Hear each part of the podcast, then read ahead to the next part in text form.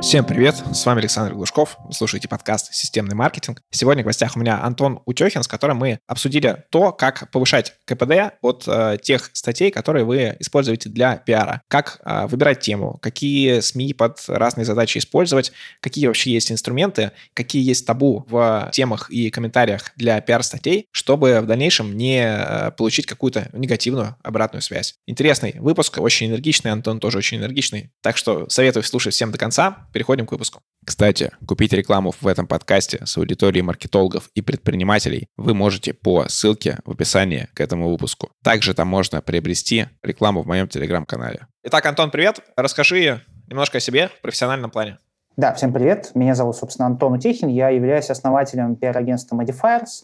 Мы на рынке уже где-то 10 лет являемся таким форматом бутикового пиар-агентства, то есть мы небольшие, нас там а, до 10 человек, и обычно клиентов тоже где-то до 10.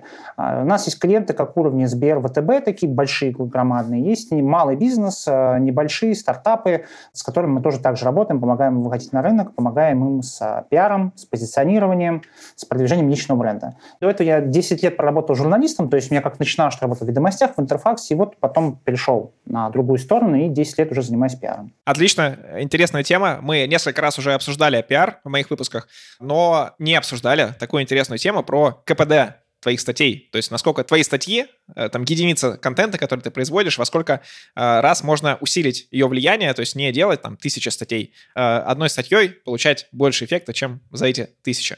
В принципе, есть разные подходы к написанию статей, текстов каких-то экспертных. Есть те, кто пишет просто из головы, что придет. Есть кто-то, кто постраивается под поисковые запросы и делает такую SEO-оптимизированную статью, даже там, пускай и в пиар-эффекте. Либо вот такой формат, когда мы прям выбираем тему, классно ее пишем и получаем много упоминаний и всего, что нам необходимо. Давай немножко дальше начнем про то, зачем вообще нам подать в СМИ, актуальна ли сейчас э, вообще вот э, всякая история про СМИ, или лучше писаться на э, какие-нибудь типа VC.ru и подобные порталы, и этого достаточно? Вопрос, слушай, да, действительно больной для всей отрасли, для всех пиарщиков, потому что как оценивать KPI, как оценивать влияние пиара, это притча во языцах. Я знаю, я спрашивал и коллег из э, США, из, ну, из Англии, да, такие мастодонты в области пиара, там тоже подобная история. Есть очень много различных различных KPI, но все не так или иначе косвенные. Ведь в чем, условно говоря, и преимущество, и в то же время недостаток пиара? Пиар — это, по большому счету, глобально, да, это про становление коммуникации. Вот я сейчас максимально просто расскажу, может быть, это будет звучать глупо, но я думаю, это более доступно для понимания. Что такое пиар, грубо говоря, что это такое? Мы, это, знаете, такие мостики между, допустим, ну, бизнесом или человеком, да, и его так называемыми разными целевыми аудиториями. И по этим мостикам ходит информация, она ходит туда-сюда, она уходит в одну сторону, уходит в другую. Часто мосты могут быть сломаны,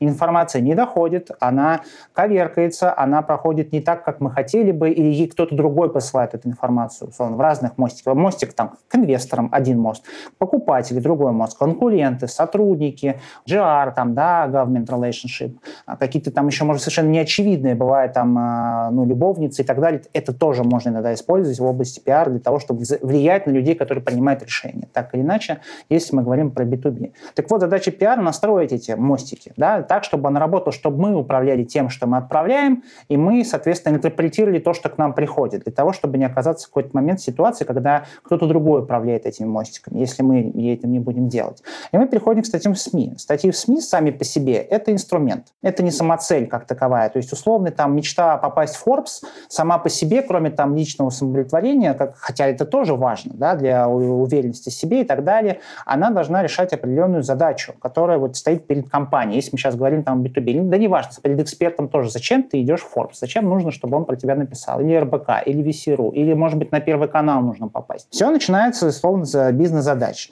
Вот с этими, с этими мостиками. Да, что мы хотим? Мы хотим увеличить продажи. Какой у нас продукт? У нас, условно, там, если это B2C рынок, массовый рынок, нам нужны СМИ, вообще там, допустим, желтые, может быть, СМИ, нам нужны общественно-политические, нам нужны охваты большие, да. Тогда мы начинаем инициировать статьи там в, ну, в таких массовых газетах, у которых большой тираж, мы можем пойти на телевидение, в каких-то моментах мы даже можем вирусный пиар устроить, а, устраивать провокации. Для чего? Для того, чтобы о нас как можно больше знали. Например, то есть из недавних, да, вот мы живем в этом обществе э, современном, Последнее, что у нас был, я слышал ажиотаж с линзами, да, что у нас в России не хватает линз. А, Procter Gamble за санкции перестал поставлять. Слушайте, это типичный пример пиара вирусного, который э, создает искусственный спрос. То есть он где-то там, понятно, цепляется за то, что происходит, а после этого все это дело разгоняется. И здесь, смотрите, статья в СМИ, да, и вот это является просто инструментом, потому что подключаются и паблики, и блогеры, и публикации в СМИ, пресс-релизы, там все-все-все-все это вместе делается, из чего создается ажиотаж, который приводит к чему? К повышению чека, повышению продаж. Второй пример, совсем тоже недавний, у нас во время всех кризисов, это вот, э, помните, у нас была массовая истерия, что не хватает сахара в магазинах, да, продуктовых. И э, мы, вы могли видеть, да, в телеграм-каналах, в СМИ выкладывали бабушек, которые вот берут, начинают драться за этот сахар. Слушайте, это тоже часть пиара. Ну, потому что это наемные либо актеры, либо, либо просто это берется запись камер. Я думаю, что это все актеры. То же самая история, которая создается ажиотаж, после чего растут цены там. До этого была история с гречкой, с туалетной бумагой, да, это мы сейчас говорим, там, пример B2C, примеров э, того, как можно, собственно говоря, управлять и влиять на пиар. Может быть, задача привлечь инвестора какого-то, да, там всегда самые разные могут быть. С инвесторами мы, соответственно, идем в Forbes, мы идем и на VC.ru мы идем, мы идем и, ну, в общем, вообще все общественно-деловые СМИ, мы идем выступать. Опять же, здесь важна именно вот эта система, да, чтобы не просто сам по себе Forbes выйти, а то, что мы готовимся к продаже. Соответственно, в Forbes надо что сделать? Надо не просто, чтобы про нас написали, Потому что Forbes может так написать, что ты не захочешь, чтобы он это писал. Да, если это будет неуправляемый мостик, который я говорил. А, соответственно, мы идем и мы пишем статью так, как это выгодно нам. Мы туда закладываем необходимые для нас, ну, это мы называем в так называемый месседж, да, что мы хотим, чтобы о нас там знали, инвесторы, да, что у нас прибыльная модель, или, может быть, что у нас какое-то конкурентное преимущество определенное есть, или то, что у нас высокая прибыль, или у нас высокая ожидаемость от прибыли, или у нас то, что большая база, да, или у нас перспективы рынка какие-то. Это нужно показать инвесторам, потому что инвесторы, с другой стороны, стороны, это газеты что? Все сидят, ну, как бы это знают, мы сейчас говорим, задача инвесторов, читают э, СМИ. У всех э, люди, которые имеют деньги, как правило, денег достаточно много, было и будет, и останется, и в интересные проекты всегда будут вкладывать, они как, а как искать эти проекты? Через СМИ непосредственно. Все мониторят СМИ. Ну, то есть я знаю много историй, когда люди публику... видели статью в деловом СМИ, связывались, предлагали инвестиции или выкупали, или делали сделки. И дальше мы можем усложнять. А если есть задача привлечь сильных, например, айтишников, да, нам нужно, ну, а айтишники это дорогие. Есть традиционный инструмент рекрутер, которым пойдет, ты можешь точно так же задачу решать с помощью пиара, рассказывая о том, как у тебя комфортно работать, какой у тебя офис, да, то есть ведь айтишники, там есть в целом категория вот, э, поколения, а, не, не к ночи скажем, поколение Z, да, оно, собственно, им вот важно, чтобы там были какие-то дополнительные плюшки, там, не знаю, молоко, тапочки и так далее и тому подобное. Это все через СМИ мы можем транслировать. И СМИ в данном случае является не самоцелью, это просто канал, да, потому что айтишники читают VC.ru, они читают Хабр, да, они читают какие-то там типичный программист, да, они читают определенные паблики, определенных блогеров смотрят. И задача пиар во все эти, во все эти каналы идти, да, и здесь нету того, что ты написал на VC.ru, какой ты молодец или на Хабре, только это и используешь. Ты используешь, как правило, все вместе. Мы можем много рассказать, ведь бывает что? Бывает пересделка, слияние, поглощение. Там может быть пиар совсем усложненный. Там могут быть и истории с черным пиаром, и противостояние черного пиара, потому что инвесторы могут пытаться сделку сбить стоимость, а другие, наоборот, хотят подороже продаться. Ну, то есть там самые разные задачи. Важно понимать, что хочет бизнес конкретно, да, владелец бизнеса. Я тебя сейчас немножко таким вот одним вопросом направлю. Вот все примеры, которые ты приводишь, они все каким-то образом связаны с событийным трафиком, ну, с какими-то событиями, либо а, с каким-то этапом развития. Скажи, а есть какой-то эксперт, у которого позиционирование, что он говорит про какие-то, то, что называется, вечно зеленые темы, то есть которые там не событийные, не хайфовые, а вот что-то про такое вот долгосрочное, то, что всегда было, сейчас есть и будет дальше. А стоит ли вообще ему рассматривать такой э, канал, для продвижения как СМИ?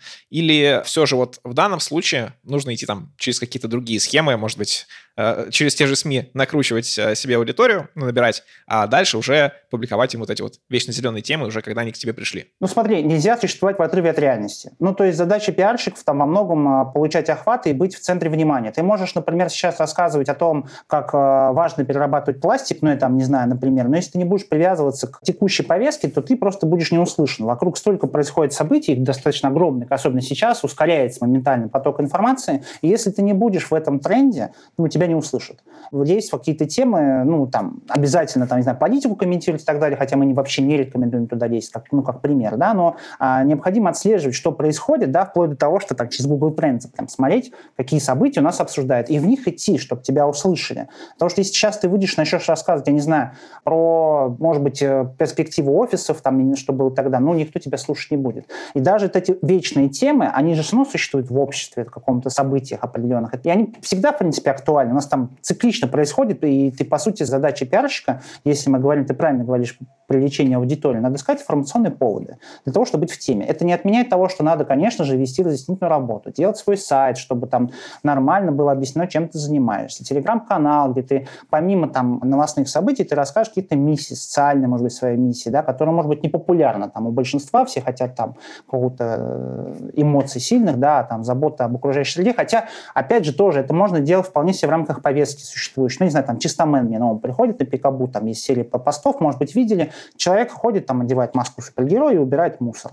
Ну, тоже хороший проект, на самом деле. Там много просмотров, и это не значит, что эта тема неинтересна. Опять же, информационные поводы, они могут быть самыми разными. Да? Повестку можно перевернуть, там, рассказывать вообще абсолютно о чем угодно. Можно рассказывать про экологию или там про отношения мужчин и женщин. Неважно. На самом деле, это уже задача пиарщика, как это можно интерпретировать для того, чтобы это было интересно и это попадало в новостной поток. А, давай еще немножко про сами издания, чтобы закрыть вот тему «Куда идти?».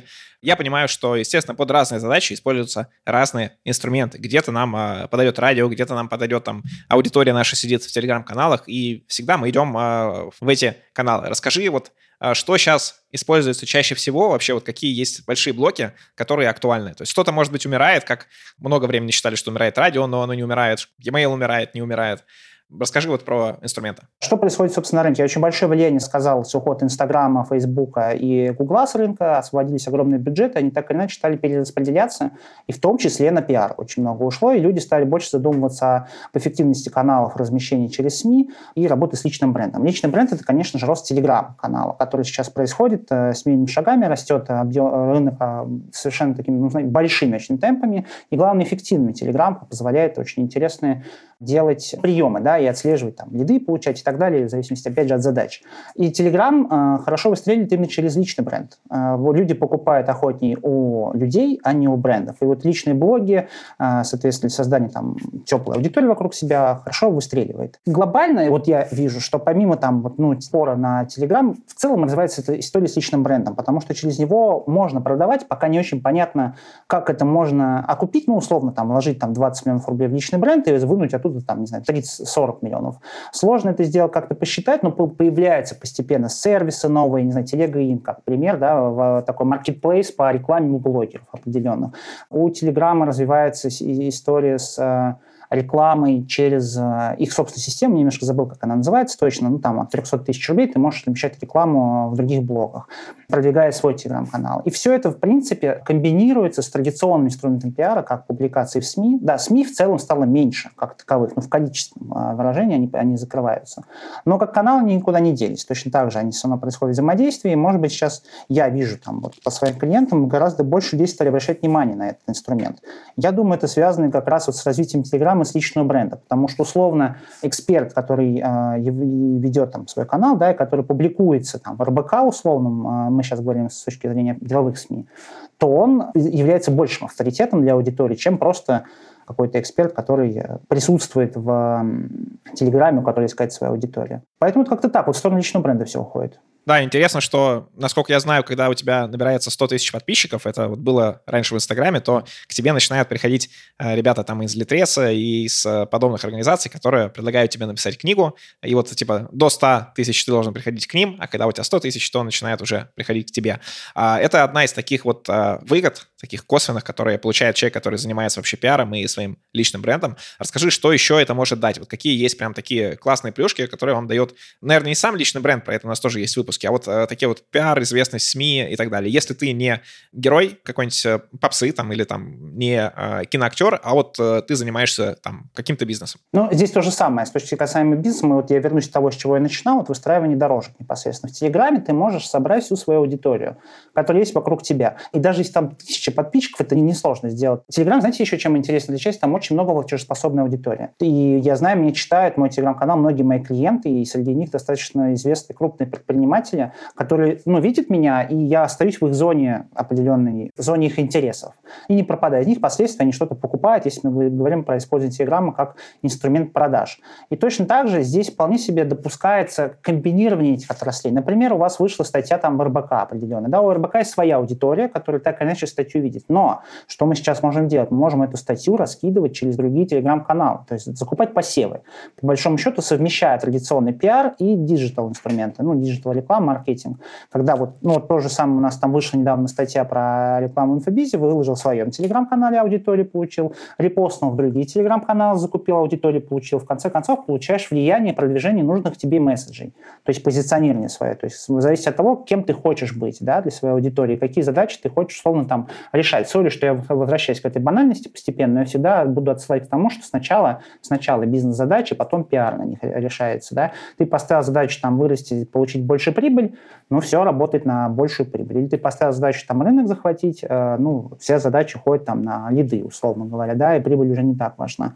Или ты поставил задачу работать с инвесторами. Там доля пиара вообще огромная, условно говоря, потому что очень многое зависит от того, как ты выглядишь в публичном поле. Ну и плюс антикризис. Э, безусловно, резко возросло э, интерес к антикризису. Сейчас э, нужно быть максимально аккуратным. С одной стороны, что мы видим, мы сейчас говорим про рынок. Рынок меняется сейчас, да, освобождаются ниши, происходят изменения. Там, помимо того, что традиционно там маркетплейсы у нас развивались, да, много-много брендов появляется, у нас сейчас вследствие там объективных и субъективных, так скажем, событий, тоже появляются новые ниши, ну, потому что импортозамещение ну, много заходит. И там, соответственно, бренды получают возможность заслабить с собой место. Используя те же самые инструменты, используя статьи в СМИ, используя Telegram, используя личный бренд, используя, там, ну, опять же, там, традиционные маркетинговые инструменты в комплексе с пиаром. И что мы получаем? Мы получаем компанию, которая заявила о себе, занимает определенную нишу сейчас. Там, как пример могу привести сейчас электромобили. Бурными темпами много про это пишут. Я просто знаю, что в России есть достаточно много талантливых инженеров, которые хорошо это умеют делать, и там тот же «Москвич», который, вот, ну, мне кажется, мало кто про это слышит, хотя это в большей степени пиар-проект, а уже потом там э, экономический. Но звучит так, что прям звучит хорошо. Ну что ж, тогда говорим про темы. Вот э, некоторые лайфхаки и вот примеры того, что можно реализовать, как можно подхватить повесточку и там развернуть ее под а, то, чтобы а, сделать какой-то свой контент, какую-то свою интересную статью или дать какой-то комментарий.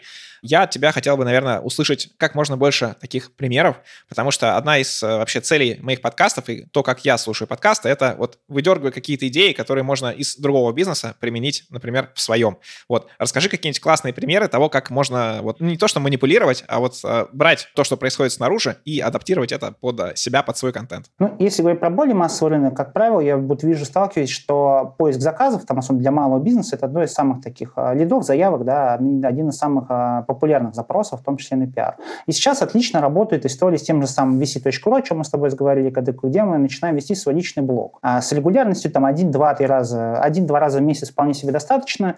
Появляются достаточно простые э, схемы, как можно генерировать там контент для того, чтобы получать с них, ну, как пример, заявки непосредственно. И здесь, э, с одной одной стороны, мы просто берем самые хайповые темы, сам обсуждаем. Можно брать просто через Google Trends э, самые популярные запросы, какие сейчас происходят. Или же э, я на самом деле через YouTube тренды постоянно просматриваю, смотрю, что там происходит, и брать те темы, которые сейчас обсуждают, для того, чтобы и, и писать статью на Весеру на эту тему э, с призмой своих услуг. Сейчас попробую на примере как-то объяснить. Понятно, есть, вот, смотрите, три табу, которые мы всегда говорим всем своим клиентам, и которые я рекомендую всем, особенно там э, те, кто только начинают э, путь в своем пиаре. Не трогаем политику, не трогаем религию и не трогаем темы, связанные с э, гендерными всякими проблемами. А феминизм и прочее, прочее, прочее не надо туда лезть. Если ты особо не специалист, э, вылезать оттуда очень тяжело. На всем остальном мы ищем, следим за темами и, исходя на, на них, соответственно, получаем аудиторию. Например, Блиновская, та же самая известная, про которую там миллионы просмотров. Я на весь рук кто только не писал про то, как этот кейс можно использовать. Начиная от того, как э, строить личный имидж, на примере Блиновской, заканчивая, я видел как настраивать трафик э, на примере той же самой, опять же, Блиновской выстраивания личного бренда. Точно так же это вполне может быть э, истории, которые есть у каждого бизнеса. Вот на самом деле я тоже часто сталкиваюсь, что многие, там, особенно начинаешь маленькие предприятия, думают, что у них ничего интересного не происходит. Что есть там условный там Тесла, да, и про него все пишут, а мы там, не знаю, владелец какого-нибудь киоска или там торговец на Wildberries, да что про нас писать, ничего интересного нет. На самом деле это миф. Истории создания компании, истории факапов всегда на ура заходят, всегда. У каждого предпринимателя, который занимается занимается бизнесом, я уверен, этих историй вагон и маленькая тележка. Как что все шло не по плану, потому что не по плану обычно идет все всегда, и это всегда можно рассказывать, всегда с удовольствием расходится. И я замечу тренд основной, но, ну, он не новый, он, наверное, новый-старый, спрос на хорошие истории растет. То есть в какой-то момент у нас было такое вот, что надоел успешный успех, что все рассказывали, какие они молодцы, как у них все получается, как все растет. Сейчас я вижу, что хорошие новости расходятся на ура. То есть запуск нового продукта, выход на новые рынки, открытие новых брендов. И СМИ разбирают в бешеном темпе. То есть у меня у нас было с одним с клиентом, мы запустили новое кафе. Не новое кафе, мы там выходили новый рынок вообще, да, открывали сеть новую. Обычно про это мало кто писает, потому что реклама там, да, считается, редакция не брали. Так у нас мы написали, про нас написали все СМИ, и Forbes, и РБК, и Инкраша.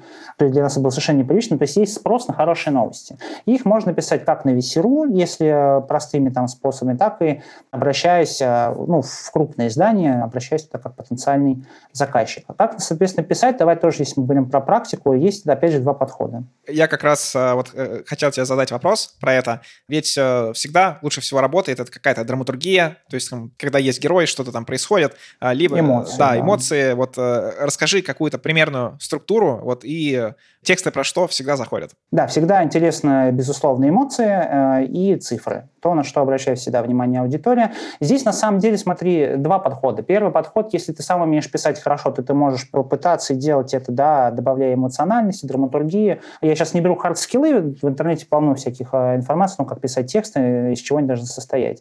Вообще же наиболее простой способ – это нанять копирайтера, а, который может написать тебе статью по твоему заданию и даже или там э, для твоего блога, или для э, изданий профессиональных деловых. Эти копирайтеры стоят в среднем, там, хороший копирайтер, рубль-полтора за знак, то есть один текст обходится в среднем там 5-8 тысяч рублей. Я всем советую, то есть если не получается ему писать, лучше пойти хорошему копирайтеру, для того, что ну, ну, он, правда, лучше напишет, и он сможет э, вытащить из вас, ну, то есть вот есть люди, кто умеет писать, творческие люди, ну, я как бы с ними всю жизнь работаю, я их постоянно вижу, а есть люди, которые, ну, не умеют писать, вот, у них хороши, там, не знаю, может быть, в математике, или они там бизнес делают, это разные задачи. И лучше всегда пойти к копирайтеру, чтобы он сделал для тебя эту статью получить больше просмотров. Иногда лучше переплатить, где-то полтора рубля. Но главное, на что обращать внимание, чтобы у копирайтера был опыт написания статей. И обязательно давать тестовые задания. Мы сталкивались, недавно у нас была история о том, что мы договорились с копирайтером, крупный клиент, хорошие деньги, там, ну, полтора рубля за знак, это большие, ну, хорошие деньги для этого рынка. Копирайтер это является журналистом издания Forbes. Мы вроде думаем, ну, должен уметь все писать, отдали ему. В итоге он присылает текст абсолютно нулевой, ну, просто нулевой. У нас дедлайны все погорели, у нас клиент, который от нас требует статью, надо было срочно писать. А оказывается, человек поменял себе в Телеграме фамилию реального журналиста Forbes, и сам он им не являлся вообще этим журналистом. Мы статью зафакапили, так он мало того, что не за факап мы ее отклонили, мы сказали, мы не будем за это платить, то есть как договаривались. Он ее выложил на весь серу от своего имени, и в итоге у нас там, ну, погорела тема, и это вот столкнулись мы с такой недобросовестностью историй. Поэтому тестовые задания обязательно. Должны быть тестовые задания. Главный, главный критерий того, хороший текст или нет, он должен вам нравиться, он должен быть понятным. Если он не нравится, если он не понятен, значит текст фигня. Да, э, смотри, еще один момент. Ты упомянул про то, что там э, какие-то вы в издание отправляли статью, это почитали рекламой и не разместили. А вот вопрос здесь когда нужно платить за размещение, когда не нужно? Если такой вопрос встает, то никогда. Ну, то есть, условно, не надо платить, э, все публикации должны быть бесплатными. Существует такое, ну, оно поверье, частично правда, частично нет, о том, что если ты не заплатишь, то ты попадаешь в базу рекламодателей компа СМИ, и бесплатно у тебя уже ничего не возьмут. Если вы платите за выпуск в этом подкасте, вы никуда не попадаете, у меня нет этого доступа. Это для тех, кто хочет разместиться. Я про СМИ. Я сейчас говорю про СМИ. Давай договоримся, что это прежде всего средства массовой информации. Существуют различные платные инструменты, и здесь важно разделять. Вот есть пиар, а есть маркетинг. В маркетинге все можно посчитать, да, и можно посчитать ценность, почему иногда важно там, к тебе пойти заплатить денег, и ты можешь это оцифровать, посчитать, в том числе совмещая там с пиаром. То же самое выше вышедший подкаст, точно так же можно вложить бюджет, на, вот, например, мы с тобой выпустим подкаст, и можно его заплатить бюджет для того, чтобы его распространить. Условно говоря, получить дополнительные просмотры. Что я получаю? Я получаю пиар и потенциальные лиды, например. Да? Ну, ты получаешь аудиторию дополнительную. И здесь всегда вопрос, как договориться. Я сейчас говорю про СМИ, средства массовой информации, потому что со СМИ можно а, получать бесплатные публикации. Почему это важно? Журналисты берут только то, что им интересно. И то есть таким образом, ну, фигня не пройдет. Неинтересная статья, она не выйдет. Э, ты не попадешь в Forbes или РБК, если ты напишешь какую-то фигню, ну, скучную, рекламную или так далее. И тебе редактора скажут, когда это реклама, а когда нет. Может быть, и не скажут, но отсутствие ответа – это тоже ответ. На самом деле, в случае с этими вещами. Поэтому мы стараемся платить только в экстренных случаях, ну, даже не то, что в индивидуальных, когда это касается каких-то спецпроектов, и там уже ты понимаешь, на что ты тратишь деньги, когда это касается лоббизма какого-то, когда касается это GR-проектов и так далее, там можно, да, но вообще в большинстве случаев не надо платить. И, опять же, надо платить, когда ты не понимаешь эффект. Я сейчас обращусь к самой банальности, да, с чего я начал. То есть, когда ты понимаешь, во что эти деньги у тебя придут, и что ты с них должен получить, тогда, да, наверное, стоит заплатить. А если ты не понимаешь, и в формате попробуй там заплатить 600 тысяч, чтобы про меня Forbes написал, ну, если только для удовлетворения, для удовлетворения собственного интереса. Потому что я часто вижу, вот выходит даже собственного эго какого-то, выходит статья в Forbes, она абсолютно скучная, она комплементарная, да, она неинтересная для эксперта, и она не, не выполняет какой-то бизнес-задачу, с чего я начинал, да, она просто про то, что вот есть там Вася Иванов, он молодец, он классный. Эти статьи никто не читает, они не попадают в информационную повестку, они попадают в какие-то, более аудитории, она неинтересна. Она нужна только для того, чтобы, а, потешить самолюбие, б, ну, это можно использовать там в презентации своей, да, что вот, например, Forbes пишет, условно, там, продавая свои услуги. Антон, спасибо тебе за выпуск. Мне кажется, мы так хорошо, бодро прошли по тому, как э, цеплять своими статьями, как попадать э, в повестку, но при этом не прогибаться под э, мир и вот эти все истории. Напоследок, дай какие-то еще запреты или вот э, ошибки. Расскажи, э, что не нужно делать. Ты уже упомянул три табу, то есть не лезть там в политику, э, в религию и гендерную да, историю. Скажи еще, может быть, какие-то ошибки, которые ты регулярно видишь по организации или по самим статьям, или по чему-то еще. Самое главное, что я чаще встречаюсь со всем, и почему, собственно, у большинства да, клиентов какие проблемы, вот опять же, с чего начал, максимально просто объясняю про эти мостики, которые ставят большинство людей, не управлять своим пиаром. Начиная там с самого маленького, не понимать, что этим можно управлять и нужно, потому что если ты не будешь управлять общественным мнением вокруг себя, то этим начнут заниматься другие. И начиная от того, что, ну, маленькие совсем, да, вот можно я там даю на мастер-классах инструменты, спросите, что о вас думают ваши подписчики в Инстаграм. Особенно лучше тех, кого вы не знаете. Прям 10 человек опросить, сказать, что ты думаешь обо мне. И ты удивишься. Ну, то есть люди удивляются, что они про них пишут. Мы себя представляем там, мы хотим думать, да, чтобы мы там про нас э, думали, что мы такие хорошие, молодцы, успешные, а про нас могут думать вообще другие вещи. Если мы сами себе не закладываем вот эти задачи, да, по управлению своим э, пиаром, своим личным брендом, начиная от простого Инстаграма, Инстаграм, когда мы маленькие, заканчивая большой компанией, которая там миллиардные обороты имеет, пытаясь спрятаться от хейтеров, пытаясь спрятать э, голову в песок и думать, что меня не увидят, меня все пронесет, не заметит, нафиг мне этот пиар, лишний раз светиться не буду.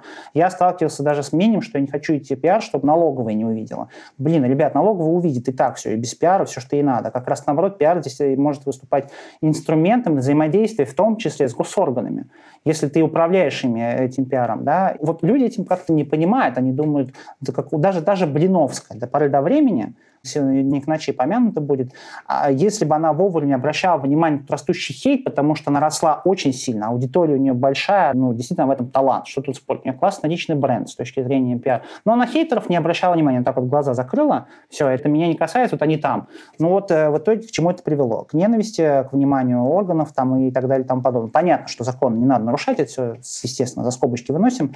Следует управлять своими ожиданиями, да, что мы хотим, чтобы о нас думали. Просто хотя бы на листочке написать банально, да, вот есть у нас тоже понятие такое, как ключевое сообщение. Что такое ключевое сообщение? Такая базовая штука в пиаре, да, а, это, знаете, как я обычно говорю, всех учу, это какое-то предложение, которое может понять семилетний ребенок. Вот, например, вы занимаетесь, не знаю, подкасты пишете, да, коммерческие, вот объясните своему внуку, чем вы занимаетесь, условно там, ну, внуку или ребенку, не знаю, другу, или, э, неважно, любому ребенку семилетнему, он должен понять, чем вы занимаетесь. Вот этот месседж является, вот их нужно прописать по отношению мастер-класс там высокий ко всем аудиториям, ну или хотя бы в целом одному, что мы несем, да, что мы хотим сообщить. А потом уже с помощью пиаров, с помощью статей, рекламы, личного бренда, Инстаграма, Телеграма, Ютуба, все, что мы, подкастов, все, что мы берем, мы этот месседж транслируем, да, про что мы, про кто. Даже сейчас, разговариваю с тобой, я транслирую месседж, что я, во-первых, ну, понимаю в пиаре, что у меня есть определенный опыт, я в этом разбираюсь, да, я могу доступным языком про это рассказать. Я не гружу сейчас терминами, не рассказывайте пиар value, про все вот эти сложные термины, не гружу какими-то ложными ожиданиями, а рассказываю ну, максимально просто. Я так со всеми клиентами себя веду. Вот он месседж, который транслируется. И это в каждом бизнесе следует делать.